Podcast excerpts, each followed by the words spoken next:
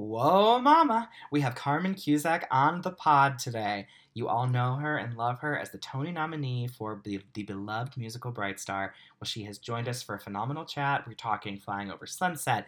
We're talking Designing Women. We're talking Wicked. Everything that this incredible entertainer has done, we cover on this pod.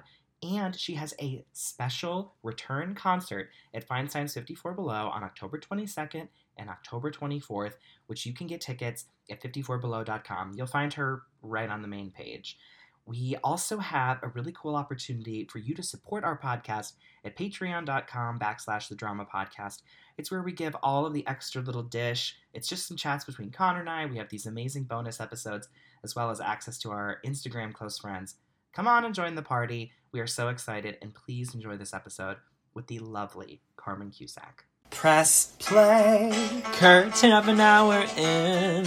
It's time to take a spin. The shade and tea to spill. Ooh, drama. Oh, that's a tweet. Did they book? Who got nom? The option no. Oh, I'm not well. What star will we talk to today? Oh, that's a gag, honey. Say no more. Drama. Drama. Drama. Welcome to Drama, a podcast that covers theater, pop culture, love, and life in, in New, New York, York City, City and, and the, the world. world. I'm Connor McDowell. And I'm Dylan McDowell, and we are fresh off of the Tony Awards. The 2020 Tony Awards finally happened. Oh my God. In 2021. right.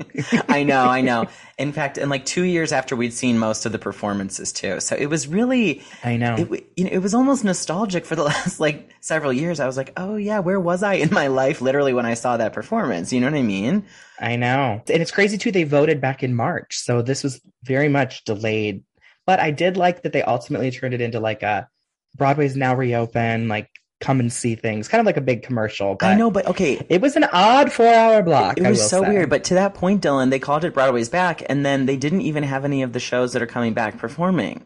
that Right. was so well, they weird. had like snippets. They had snippets. They had a little bit of Wicked in there. hmm But no Chicago. You're right. No Chicago. I Phantom. mean, Diana's opening in like a week, a couple weeks. Yeah. No Hadestown. Interesting. Okay. Good. Good point there. But it, as is the tradition of the Tonys, they do often just sort of have the the nominated shows perform. That's true, But- and it was nice that they honored those those shows. Um, what are your what are your thoughts? I mean, well, my man Aaron Tveit finally got his big trophy. he did, he did. yes. So that that to me is was the highlight. I I wept. I was brought to my feet. Um, I'm a little surprised that uh, Slave Play didn't take home anything. though. I'm surprised too. That's a it's a crime, the crime of the century. Yeah. but it's coming back to Broadway, so let, jokes on jokes on everyone else. I know it's getting another run, which is so deserved, and I I hope I get to see it again because it was truly an important piece. I know, and Ato is going to be in the returning cast, I saw that. I'm I so happy. Friend of the pod. and also gagged that Andrew Burnap won for best leading actor in a play. I told him I thought he was going to win, and I think he was surprised. I noticed in the moment when they were about to announce it, I saw him like swallow nervously for a second. And I was like, I was Oh. like, oh, I hope he wins, and then completely shook that he did. I so know. obsessed. Oh my god, he beat Jake Gyllenhaal and Tom. Hiddleston. We'll get into more of the Tonys on our Patreon, of course, which everyone can subscribe in the link below, and maybe even in our dose of drama. But thinking about that moment before an, an award category is announced, we actually have someone who has lived it. Oh my god. who has been nominated for Best Actress in a Musical, has sat there at the Tonys, and I have a feeling they haven't seen the last of the Tonys. I I agree. Oh my god, Dylan, this is this is this is huge for us because we saw this yes, think three times in Cleveland, Ohio, on the national tour of Wicked in That's right. 2008.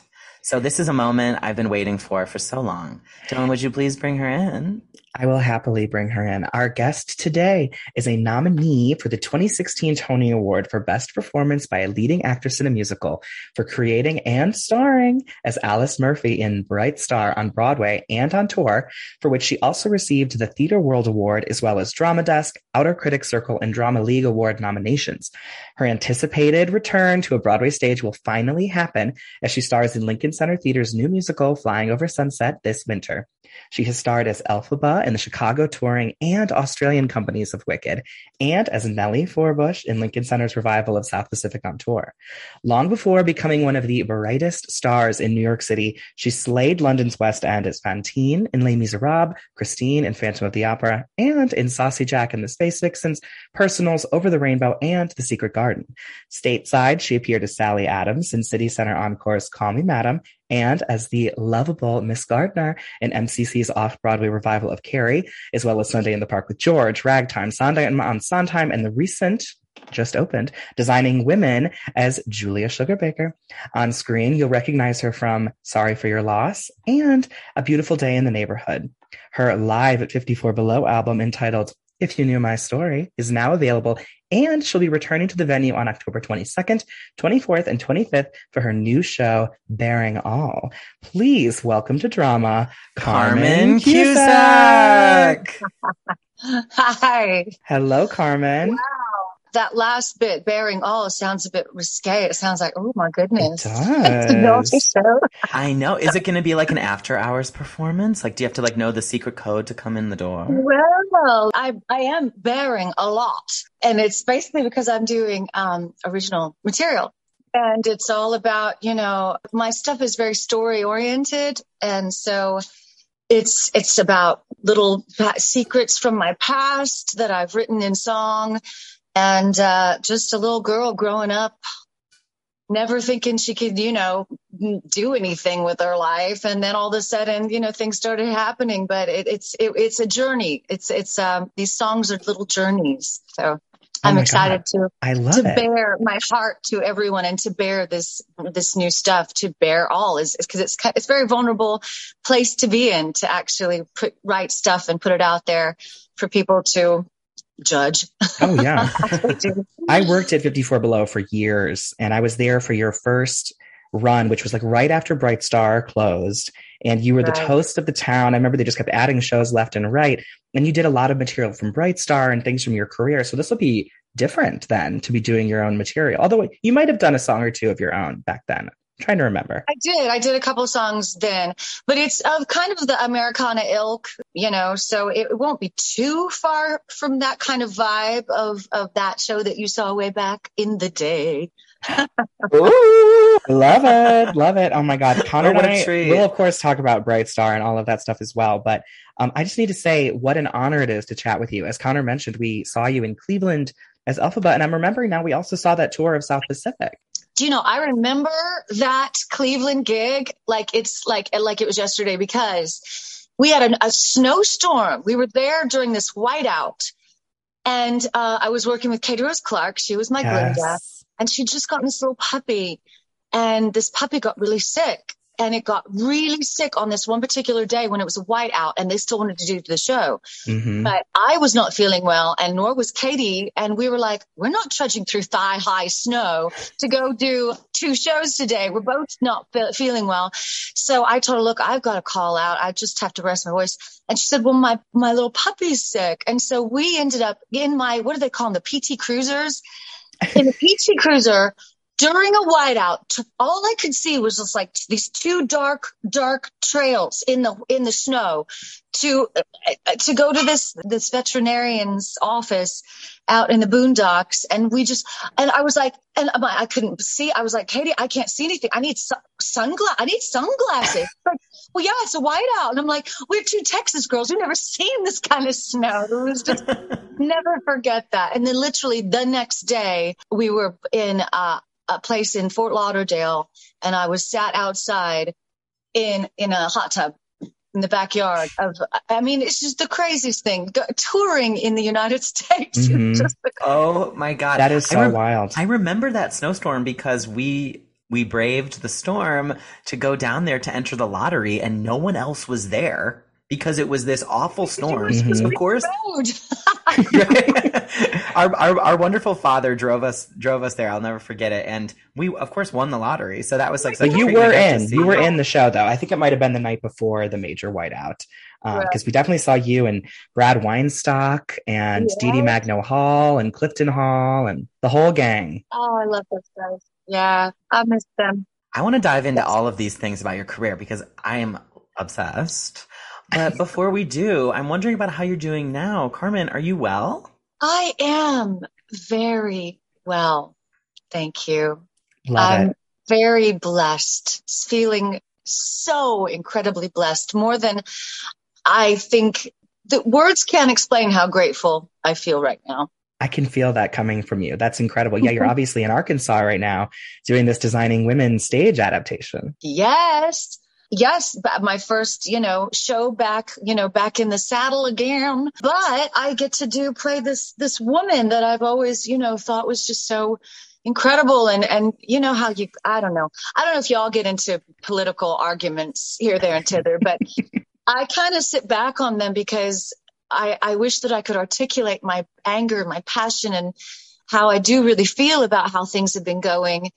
But I always kind of, kind of, you know, lean back in the conversations because I, because everyone else is doing such a better job at eloquently explaining their thoughts that I just kind of listen a lot. And, and I always say, God, I wish I could just really get in on this argument and say, yes, that's true and that's true, but this is how I feel about this and just say it eloquently. And I just feel like Sugar, Julia Sugarbaker does that. She just speaks her mind and she, she, her words just, just flow out in these, this beautiful array. And, and I get to now be passionate about what I feel has gone on the past four years and, and, and do it through Julia Sugarbaker. So I'm feeling very, very blessed. Oh, I love it because it's it's a modern. It's been modernized, right? Yes, yes. It is like it is like watching uh, binge watching Designing Women, but being like a fly on the wall watching these women in this scenario with the you know uh, the covid uh, you know all the all the challenges that we've had in the past 4 years Mhm. of of politically politically and then some we know with the health issues that we've all had it's just been the craziest craziest craziest time oh, absolutely. and so it really is kind of like you know watch looking in on these these women and and and how what the things that they would say about what's going on because they were all so different you know? There were some liberals there was some conservatives and all all the mixtures were in there. And so the conversations that you would have with these people that actually still genuine you know truly genuinely love each other but feel differently about things. Mhm. and and then being able to to understand from each side. And i think linda bloodworth has done an incredible job at um, explaining people from every angle because i think we need to continue having these dialogues but with more kindness Mm-hmm. Oh, absolutely. What a cool opportunity. I mean, people have been calling for designing women to be brought to the stage for so long. So I think it's, I, when it, it was announced that you were doing the role, I think everyone collectively was like, oh, well, that makes sense. yeah i didn't see it but it's so strange i did i did first wives club in uh, chicago several years ago i think it was like almost 10 years now and linda bloodworth did the the book for that Oh, okay. and although First Wives Club didn't see the light of day on, on Broadway, I was gra- I was very grateful to meet her. And I know she kept saying, even though I was channeling my my best Diane Keaton uh, in First Wives Club, she kept saying to me, "You just remind me of Dixie Carter. You just remind me of Dixie Carter." And of course, I didn't really get to watch Designing Women when it in its heyday because I Mhm. was over in Great Britain, you know, getting married, trying to start my career over there in West End. But I remember her saying, God, you so remind me of Dixie Carter. And I'm going to bring de- designing women to the stage at some point. And I've got to, you've got to do that. You got to, you got to play Julia Sugarbaker. And I just, oh, that's so sweet of you. And didn't think anything of it. And here we are 10 years later and she's done it. Oh my god, that's an amazing story. It's really cool how life can like circle around like that, you know? it is. If you, if you last, if you last long enough, True. Very true. And of course, you're working with Elaine Hendrix, who our generation knows as the stepmom in The Parent Trap. yes. and I know her as Alexis in Dynasty. oh. Okay, well, there you go. There you As go. the Brits say, dynasty. yes, Dynasty. How cool. Okay, so when does Designing Women end and Flying Over Sunset start? Designing Women, well, I have to leave early, unfortunately, but Designing Women is ending the end of this month. I think they've extended already because the ticket sales are doing so well and the audiences have been just incredible. And, uh, you know, everybody's just, you know, having a grand old time. They're really getting, they're really, it's, it is hilarious. It's very, very, very, very funny. So we're doing very well there. So they're extending for a week. So I, I think they go, they, la- they go until the end of the month. I have to unfortunately leave early to get my patootie over to New York to start uh, working on the there's the Four Below shows that I'm doing there Yes. and all, and start rehearsals for Flying Over Sunset. Oh my gosh. So You've got so much going on. I know I can't believe it. Early November is when previews start for Flying Over Sunset, right? That's right. Yep, early November, and then opening night I think is December 14th. I Okay. think. Think. I mean, Carmen, Yeah. I am so curious about Flying Over Sunset. It was back in 2020. it was sort of the show that everyone was like, what is this going to be? It's this original musical. Yeah. And it- there's these, Huh? it's sort of historical fiction in a way. Would you mind explaining a little bit about Flying Over Sunset? Well, what I was so excited about at that particular time, it was that this in this particular this season of 2020, which obviously didn't have well, the season happened, but the show because of you know the obvious reasons. But at the time, it was going to be the only original musical for the Mhm. season.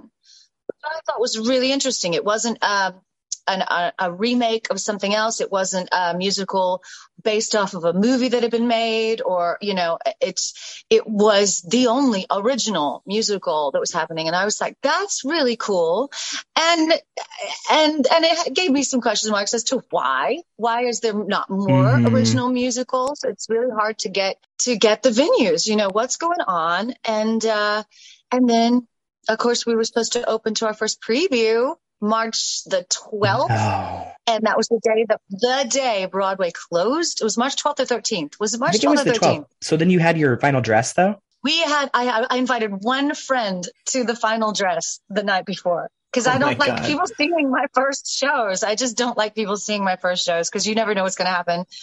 So I invited one friend of mine, and uh, and he's the, still the only one that's seen, that's seen it.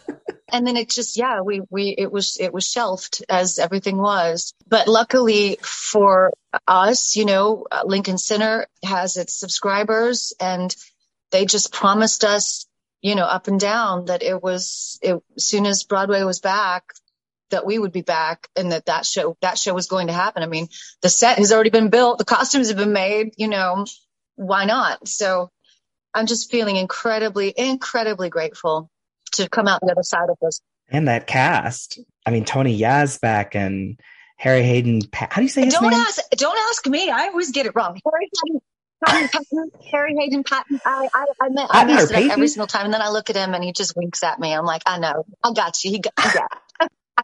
I told him it's his fault. If he wants us to say three names, that's his fault. I think it's Hayden Patton. Somebody told me once it's like eggs and bacon. Hayden Haddon Payton. Harry Hadden Payton. Eggs and bacon. Harry Okay. Haddon Payton. I don't know. I don't, I don't know. I don't know if I'm following the eggs and I bacon, but I that's I'm with you. I wonder if he'll be in the next Downton Abbey film. Yes, yes, he is because because is? we have been zooming, doing like every every other month zooming with the cast just to keep everybody, you know, just to keep the flow and keep the energy and the family together. And uh, he was on, he was away in quarantine. Uh, I think in Paris or something. He was like oh cool. on set, but in quarantine. He'd just gotten there, and they, of course, they had to quarantine before he got on set. So, yes, he is in the next one. Wait, so Carmen, who are you playing in Flying Over Sunset, and what can I expect when I come to see the show? Okay, I am playing a a, a, a woman called Clare Boothe Luce. She was an actual person who lived. She was a conservative Republican, lived in the 1950s. She was also um, an ambassador. She she had her thumb in so many pies. She was also a playwright. Um, she was also a fashionista. Everyone looked upon her for the the latest fashion. She was, you know, in a strange way, she kind of reminds me if similar, but she's a little bit similar to Evita in that way, but then of course she's a Republican. She's, she was in a very, very staunch conservative, Hmm. but she just was, she had so much energy. She just uh, wanted, she was doing everything. I don't know how she juggled the things that she did, but also, uh, she was tripping on LSD. And I think some of the reasons for that were that she uh, had some tragedies in her life. She lost her daughter in a car accident. And literally, I think less than a year later, or just, just about a year later, her mother, she lost her mother again in a car Hmm. accident. And so she was just dealing with a lot of, a lot of mourning. And, uh, I just think that she, possibly was experimenting with LSD to just find the meaning of life. I don't know, just find out some things about herself or maybe just work through some things. She thought that microdosing would, would help. And it's so interesting that all of a sudden it's coming back into, um, the, you know, I, am reading articles every time. I can't open up a magazine anymore without reading an article about the medicinal um, health benefits mm-hmm. of microdosing LSD. Yeah. I'm not sure if it's uh, LSD or not, but there's a TV show on with Nicole Kidman right now called Nine Perfect Strangers. And there's some microdosing yeah. going on in that. I don't know if it's LSD or not. Yeah. Is it okay? I don't know. I'll need to look it up. But yeah, I mean, it's, it's, it, there's a, apparently a lot of benefits with um, anxiety, anxiety and, and uh, all sorts of stuff. Maybe I need to get me some of so that. It's interesting. And and the cool thing is I consider this a play with music, not necessarily a musical because pretty much the only time that we sing is when we're tripping. and James Lapine just decided, you know, he found these char- these characters he like Cary Grant and Aldous Huxley. He found these characters, you know, they all were in this lived in this era in this time and they all lived at the same time during this time in in Los Angeles. They were always back and forth and so he just thought, what if, what if these people and their circles, their social circles were mingling? And what if they decided to trip together and see what, what came of that? And so that's, that's the, that's the, uh, the life in which he has created with these characters. Sounds fascinating. Oh my God. I, I can't, I can't wait. I love original stuff and I love, stuff that's very creative in that way. So I, I can't wait. I'll be there. I'll be there. Yes, Carmen. please do. This is like a terrible transition, but we're talking about what you're doing soon. But we'd like to ask all of our guests about the beginnings of their careers and where they or maybe not even their careers, but just in their where they first found an interest in the arts. We call it the ring of keys moment, where you found that recognition and you saw yourself in some sort of artistic experience. Do you feel like you had that ring of keys moment? Yes. I do. It was on, I think, a Saturday morning, or maybe it was a Sunday afternoon after church. There was always, we always had the classic movies on. There was a TV before T, I think it was before TCM. It was just on, like on one of the normal channels. They would always like play classic movies. And I remember watching Doris Day in Calamity Jane. Amazing. And she was dancing about in this um, leather, you know, or, or cowhide uh, manly suit get up, you know, with her cowboy hat on, just just being a tomboy. Well, I was a little tomboy back then. I'm still a bit of a tomboy. And she was out there just looking like the guys and jumping up on the bar and singing and dancing. And I just thought, God, that looks like so much fun. And she looks like she's having so much fun. And she's not only getting to sing because I love singing. And I think my first, first aha moment was, you know, singing in front of a big congregation of people at church and then people clapping and me thinking, oh, they liked that. I got the bug then. And then watching her just dance about and act. Cause I thought she's getting to sing and act. That's even, that's even better. So yeah, I think that was really when I saw, when I realized, okay, I want to, I want to do that. Yeah, I want to do that. I love that. No one has ever mentioned, we never really had like a working conversation about Doris Day on here, but I can imagine that, that she was a bit of a trailblazer too in her time getting oh, to play these, sure. this range of roles. She was. And I just, I always just used to think every time I looked at her, it just looked like, it was like the sun, like the sun smiling at you. She, she had, she just looked like she was oozing warmth and goodness constantly. She just, you just, she, uh, she was a good oh, egg. Yeah. I'm pretty sure she was a good egg, right? oh yeah. I've never so. heard anything bad. Yeah. yeah. You're right. She, she did have this star quality around her charismatic nature, you know? She she's amazing. Well, and then Carmen, you've gone and done so many iconic roles. I mean, talking about how Doris had had a range, you have had a range. I mean, when we were going through your bio, I'm literally like, okay, Fantine and Les Mis, Nellie in South Pacific, Elphaba and Wicked, like in, in addition to everything else we've already mentioned, but do you have a favorite role you've ever played? Oh my God. Well, I, again, I feel so incredibly grateful that I've been able to play, you know, all of these, you know, blockbuster shows and these leading lady parts, these really, these strong women. You know, Alice Murphy, God, I mean, that's kind of been a game changer. That show, Bright Star was a game changer for me, especially coming back to the, the United States. And it was my first Broadway show. Hopefully not my, and it's, it's not, it's not, yeah. But I would say my fav, the, the most fun I had in playing a role was when I played 92 years old as Dot Yes. In Sunday the with George. And oh, and here's a really interesting thing that that it w- is crazy. It's absolutely crazy. So when I, I when I learned that role, it was for Chicago Shakespeare Company, and um, Heidi. God, I hate it when I blank out.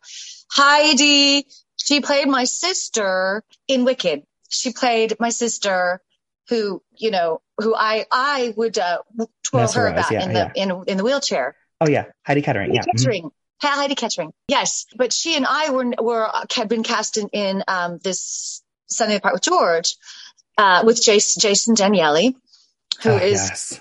oh, he's such a sweetheart, sweet sweet man. And uh, so the first day I got to start rehearsing as Dot, Heidi is behind my wheelchair, and all of a sudden we looked at each other and went. Hold up, hold up. this is weird because I used to be the green girl Mhm. pushing her in the wheelchair and now she's playing his uh his in the second Okay. act she plays George's girlfriend or ex-girlfriend because they broke up. And so she that, it was just the weirdest thing. Anyway. Oh, that's so funny. That's so cute.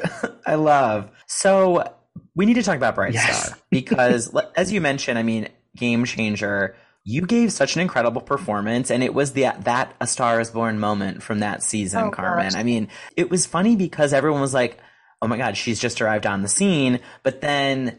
When you start to read or you know look into your career, you've been working your butt off forever. Oh my god! Forever.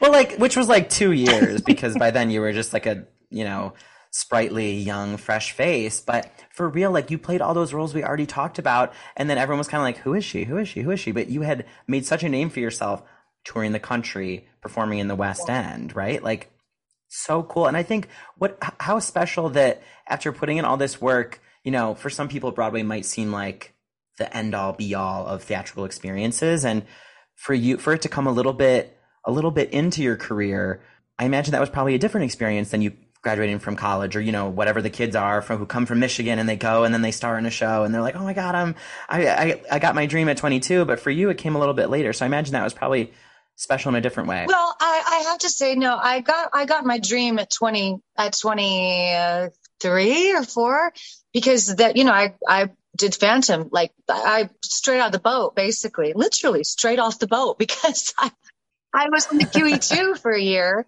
and I Oh. decided to become a child bride basically to um you know just decided to re- give it a rehearsal uh, with a, a, a, a guy from from the UK, and uh, I really like flew the coop really young, really, really, really young. So I was already in Great Britain in my early twenties and was already married, and but I auditioned for this gig, Phantom of the Opera, and uh, didn't have an agent or anything, and got the gig. So I feel like you know my dreams did kind of start there, although I never really had a plan of being in musical theater necessarily. I just knew I Hmm. wanted to sing and act. And so, you know, I guess it goes hand in hand that it, that would be, yeah. Yeah. I, I, you know, so I was already living, I was already living my dream.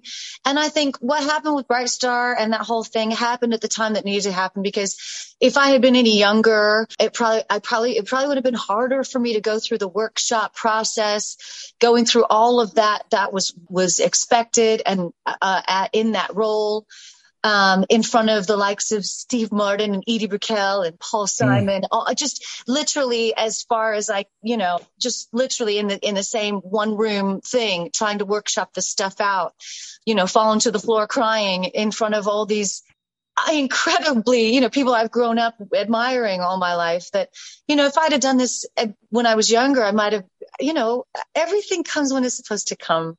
Mm. And I'm just, you know, the whole Tony situation came when I was ready to handle it and uh, not let it get to me and not let it hmm take over me. You know, that stuff can be overwhelming.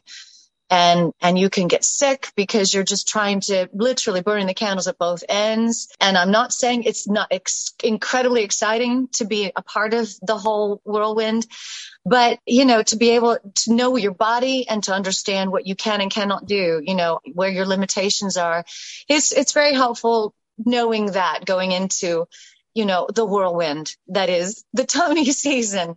hmm And uh, it was just great to be invited to the party. Oh yeah, that Tony's weekend of 2016. Mhm. That was the day that Connor and I moved to New York for the for the first time, oh my goodness. and we we saw Bright Star. It was like the last the Saturday night, so I'd imagine you had a matinee the next day before the Tonys or something like that. Yeah. But so we saw you all that night before, and then- and to see it with our parents who had of course seen you in Wicked and everything, it was just such a special you know, welcome to the city and to see this original show with this superstar that is Carmen Cusack, who we had seen back home. It just felt so right. And it was such a warm, welcoming presence that you always, you bring that to all of your characters. I think it's a bit of your, of your Southern upbringing and uh, charisma there. But um, that performance, specifically the number at last, is something I will never forget. You, you really brought the house down. Thank you. Uh, you know, it, that, that show was such a gift in, on so many, so many levels. Walking out on that New York stage after all the things that I've done, all the roles and the, you know, the lives that I've, the, all the various lives that I already feel, feel like I've lived, to walk out on the stage and to, to hang out on that porch, it just took me back to that little girl, you know, in the panhandle of Florida, out in the woods, walking back up on the porch to say, if you knew my story, you know, because it was everything. That was Carmen Cusack on that stage telling that story. So much of that, so much of that was Mhm. Carmen Cusack telling that story. And to go out there and sing that song to start that show on my first Broadway night was, um, I still can't believe I was able to sing that without breaking down and crying, but it was quite a moment. And then to get to perform it on the Tonys. I know, I know. And can I say, I thought that was going to be so frightening and scary and nerve and nerve wracking. Honestly, I felt the most calm I've ever felt because Hmm. I had, because of that beautiful cast, that beautiful cast of people around me. I miss them all so much. And, uh, and to just be able to share that moment with all of them. And, and I, there's a moment where I turn around and I spin and tell me I'm not alone. And I'm just looking at all these people that I, I love, you know, so much and just all of them looking back at me. And I'm going to start getting emotional now because, um, it was just such a moment. It was such a beautiful human moment of connection that I just cannot wait to um, get back to and, and just and get back to working with people that give their heart and soul every night to, to ch- change someone's life. Hmm. I feel so grateful. Thank you for sharing that, Yeah, Carmen. Oh That God, that's so beautiful and we can feel it. And like I said, it's it's one of the unique things about you is that you really have this this rawness and this abil- ability to convey emotion so strongly. I think it's because you you have your heart on your sleeve throughout a lot of what you're doing. Oh my God. Oh, just stop now. And of course, you got to work with one of my favorite men of Broadway, Paul Nolan. Oh my God. And you know, you just told me that Slave Play is coming back. Uh huh. He is so brilliant in that play. Please, I can't wait to see it again. I'm, I'm so glad that it's coming back because now I can bring my husband. Yes, he Yes. he was robbed of a Tony nomination for Bright Star. That was a crazy year, and Yeah. he was robbed of one for Slave Play. So I just I know that his mm-hmm. day is coming and everything, but he is beloved in this community Oh. already. So He is beloved too. I, I love that. I love him to bits.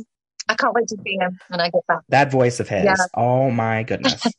Yeah, that duet, that duet you guys sang in the second act. I've been blinded, yeah. Oh, so good.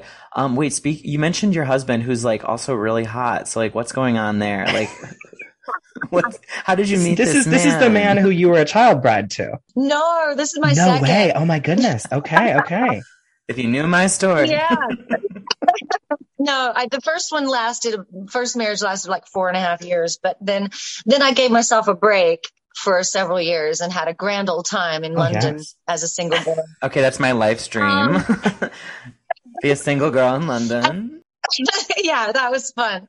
And then this guy showed up and, uh, just, yeah, he, uh, he had plans for me that I wasn't even aware of. And he, he always tells the story far better than I, but he was, he was, uh, through a friend of, of mine, I met him and, um, and he, uh, just kind of orchestrated the scenario. And I just thought, oh, okay, really? He's you know a little younger than me and i'm like okay i'll have you for dinner. I'll have you for breakfast and that'll be it. But no it kept going on and on and kept like coming back for more so. Oh i love it. And and i like i mentioned earlier i was at 54 during that run and he was there at i swear every show. He was the most supportive like cheering you on. And yeah. even on social media he posted or i don't know if he's still on but i just remember him always posting these supportive wonderful things about you. He is your biggest fan. He's incredible he is. He is. I, and the thing is, when he's there at my shows, most everyone enjoys watching him mm-hmm. instead of me. everyone says they just like to look at him. They like looking at him looking at me, which I just think is oh, just. Oh my God. I'm a very lucky oh, yeah. girl. Yes, yeah. Oh. You've had so many wonderful men in your life, and I do have to ask about one more before we talk about some other things. But Tom Hanks, of course, of, of all the men, he is everything you imagine and more. He is Absolutely. As you know, no, he is America's mm-hmm. sweetheart and he is on and off set, just all the way across the board, just the sweetest guy. Uh, I mean, this, I, there are no words. There are, I have nothing bad to say about the guy. I love that. Really. He's, he's, he was a dream. He was a dream to work with. And thank good, cause it was my 1st mm-hmm. movie. Um, so, I mean, I didn't know what to expect. I was scared out of my mind. He just put me to rest. I mean, uh, yeah, he put me at ease. Did you like that medium switch? Because you've obviously been on stage for the majority of your career.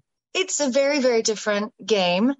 And uh, I, I really do like the set thing because the set thing is something that you live 24 seven. You know, you, you're wherever you are, you're with that cast and it's a continuation of, uh, so, you know, you have different, different, different scenes on a daily basis. That was a bit scary, you know, just to not be able to, to rehearse for a month, you know, up just a scene. You just, you just have to kind of, you know, trust your instincts and, uh, hopefully trust the other people around you and really, really live in the moment I mean, it's it's a real it's a beautiful challenge in that way, but I don't I don't know that it, it will ever take the place in my heart of live theater, and that's because of of the audience. It's because of that mm-hmm. magic that it, that you feel in the air with an audience, and and and there's nothing like that moment. Yeah, and that was directed by Marielle Heller, right? Yes, she was a dream as well.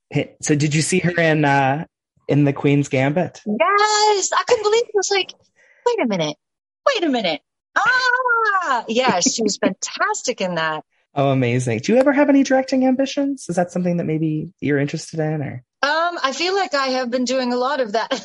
like, whether I wanted to or not, but I have been told that a few times, you know, when I, especially with these workshops and you start to realize that at the end of the day, we're all learning. We're just all learning. And I've started to realize at this point in my life that I can actually, I'm now a teacher to people mm. that are putting their their vulnerability out there. And i just have so much ad- admiration for for people that are creating and just able to just throw it out there and see if it you know sticks. And that's such a brave brave thing to do. But i also know that um, I've been in the industry long enough to know that certain things will work here and certain things that we don't need, you know, mm-hmm. and to try and help steer that boat is, um, is really exciting. And it started to, I've started to realize, oh my God.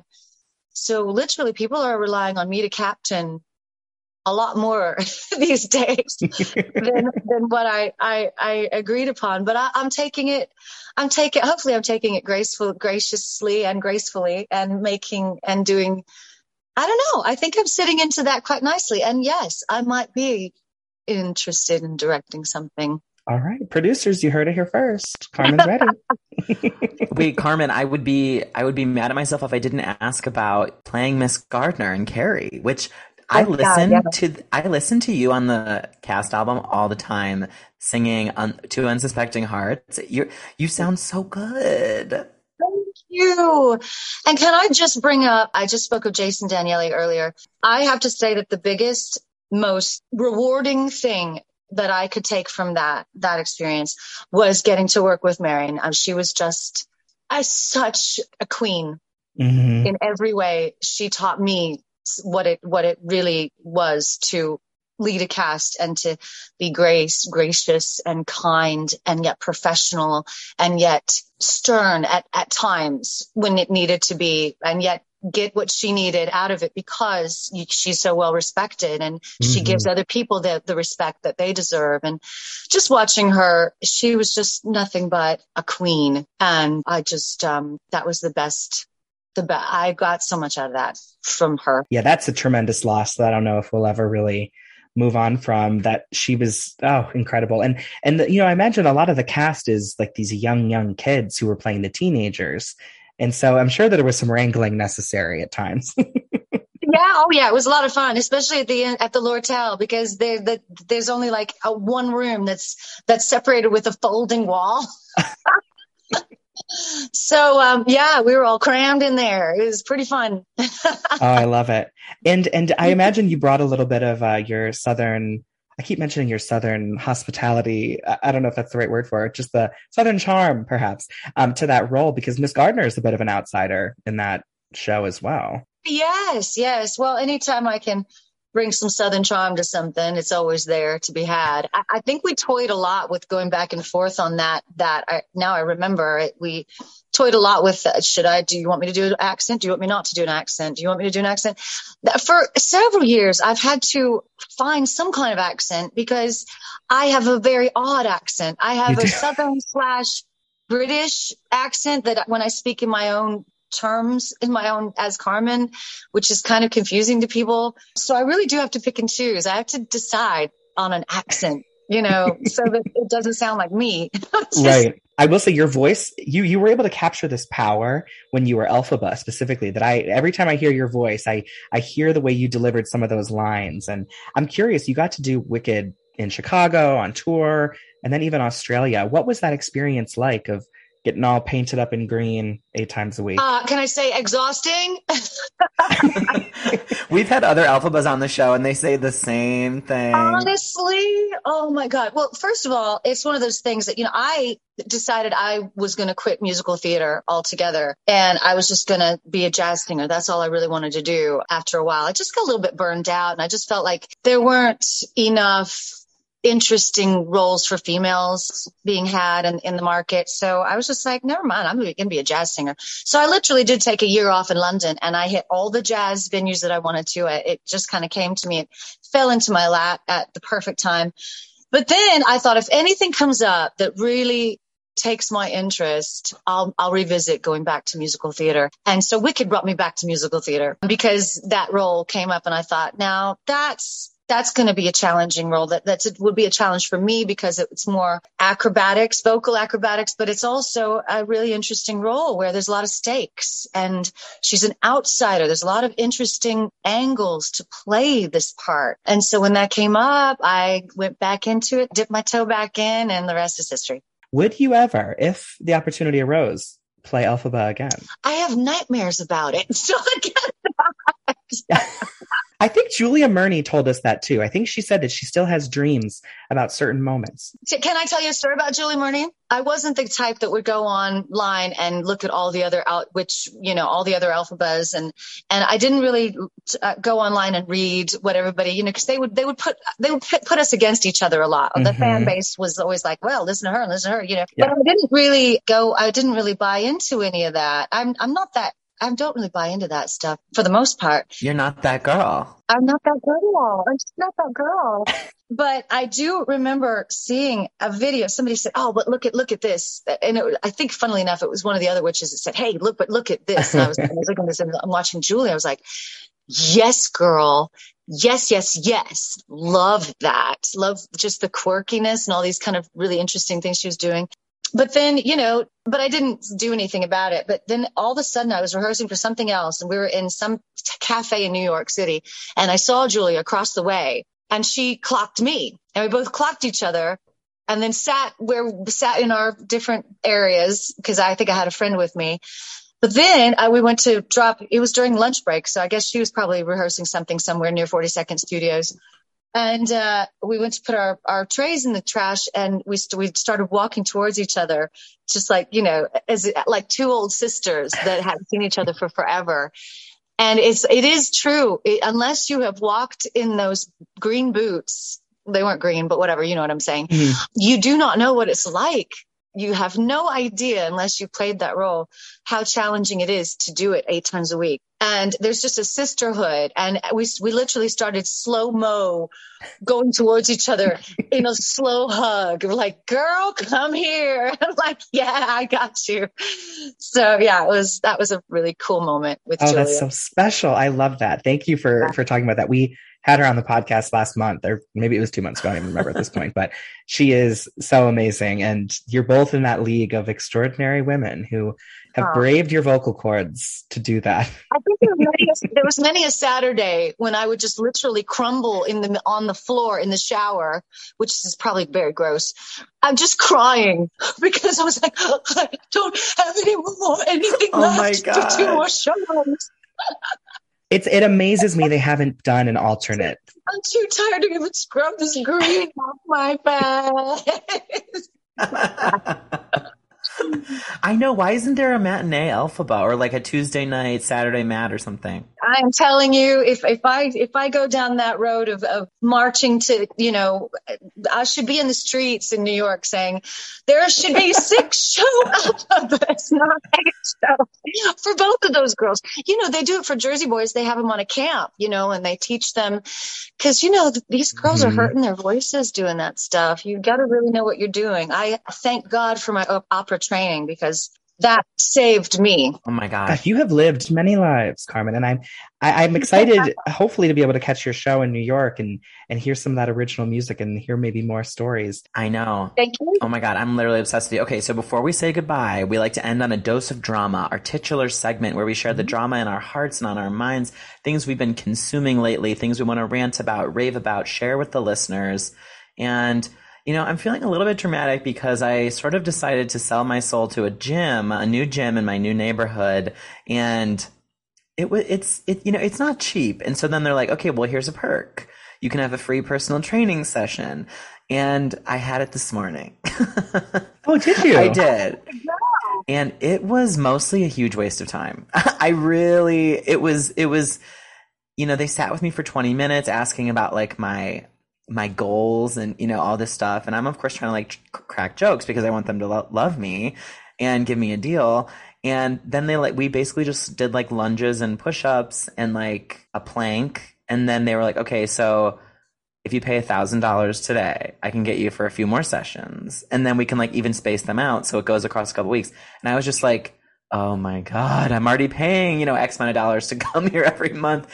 It was it was a huge bummer and i'm feeling dramatic about it because i really liked the trainer and he he did give me a lot of good tips actually so i lied earlier when i said i didn't get anything out of it but anyway Mm. I'm, it's it's Mm. drama it's drama Uh, can I just say, I, I think that's very, that is rather expensive, but there, if you, if you like go, cause my, my husband, as you, if you've seen him, he is into weights and he's into training. I mean, you know, he does his thing, but it is so important if you like start working on weights to have someone there to teach Mhm. you exactly the right positions to do. Otherwise you can hurt yourself. And, and so that's all I'm going to say on that. To I that know. end, that, I that, know. you know, it's there to, to, to save your body from injury, most likely.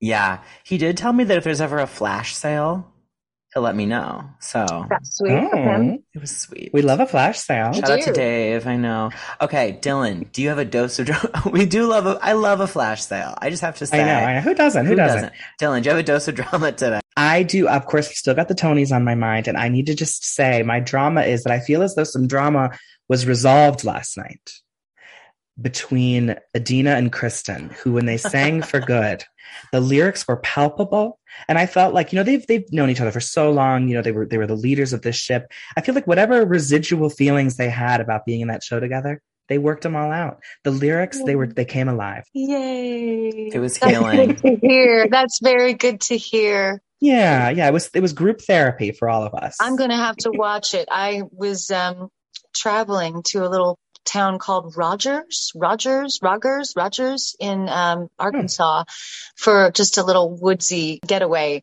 So I I was not able to see it live, but I, I'm hoping to get the best tidbits. So I will look that up.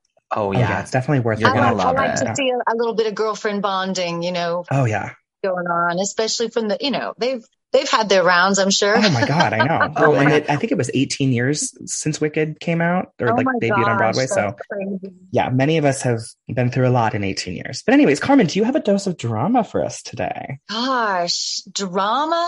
Well, I have been marathoning Grace and Frankie. Oh my goodness, I started it a few weeks ago. I think it's the sweetest thing. I love it. I'm on season three, I believe. yeah, I think I'm on season four now. I think I'm a little ahead of ahead of you. Okay. But I can't believe these gals. You want to talk about someone who microdoses? Frankie, she's into all of that different stuff. Yeah, yeah. I love them. God. I love them together. I want Dolly to make an appearance at some point for the uh, nine to five trio to be reunited. wouldn't that be amazing? Well, Carmen, thank you for spending this time with us. It's been so fun to get to know you and to get to hear about your career. I seriously cannot wait to see you in everything you're doing, especially in New York in the next few months, but for the rest of your career. Thank you. Can I can I still can I plug 54 my 54 shows? 22, 24 and 25. Of October, yes, yes. And yep, and Of we're going to put a link in the in the little notes for this so everyone can go and snag their tickets because it's going to be intimate and amazing. Thank you. Thanks guys. You guys are adorable. How fun it is to be able to, you know, do this together. It's lovely. I know. You know, Carmen, actually a memory just surfaced when we when we saw you and met you a hundred times at the stage door at Wicked back in the day. You you told us to take care, always take care of each other. And I remember that was the sweetest thing. And and we have. I can see that. Take that that younger Carmen back in the day. Thank you, Carmen, for seeing. Oh yeah, thank you. Yeah, she knew a thing or two. Anyways, I know that you're not always on social media, but you do have a Twitter and Instagram. Um, where can the people clamor to find you? My name as Car. Yeah, Twitter and Instagram. But Carmen Cusack. It's there. That's right. Yeah, it's there. Love. I'm going to start putting links out there. I'm going to start really advertising 54 shows. So Awesome. I'll, I got to get better about this stuff, guys. Ah, It's a lot to worry about. You also have to worry about actually doing the shows, so it's it's a lot to think about. Um, but anyways, everyone should follow you there. Everyone should follow us at the Drama Podcast, but of course, of course. and follow Connor at Connor McDowell, me at Dylan McDowell. Carmen, you are a dream. We hope to see you soon. And you. Connor, I will see you next time. Drama. Hi guys. Drama.